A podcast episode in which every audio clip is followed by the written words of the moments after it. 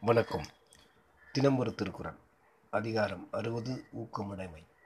குரல் எண் ஐநூற்றி தொண்ணூற்றி மூன்று. ஆக்கம் இழந்தேன் என்று அல்லாவார் ஊக்கம் ஒரு வந்தம் கைத்துடையார் பொருள். ஊக்கத்தை நிலைத்ததாக கைவரப்பெற்றவர் பொருளை இழந்த காலத்திலும் பொருளை இழந்துவிட்டோம் என்று துன்பப்பட மாட்டார் விளக்கம்.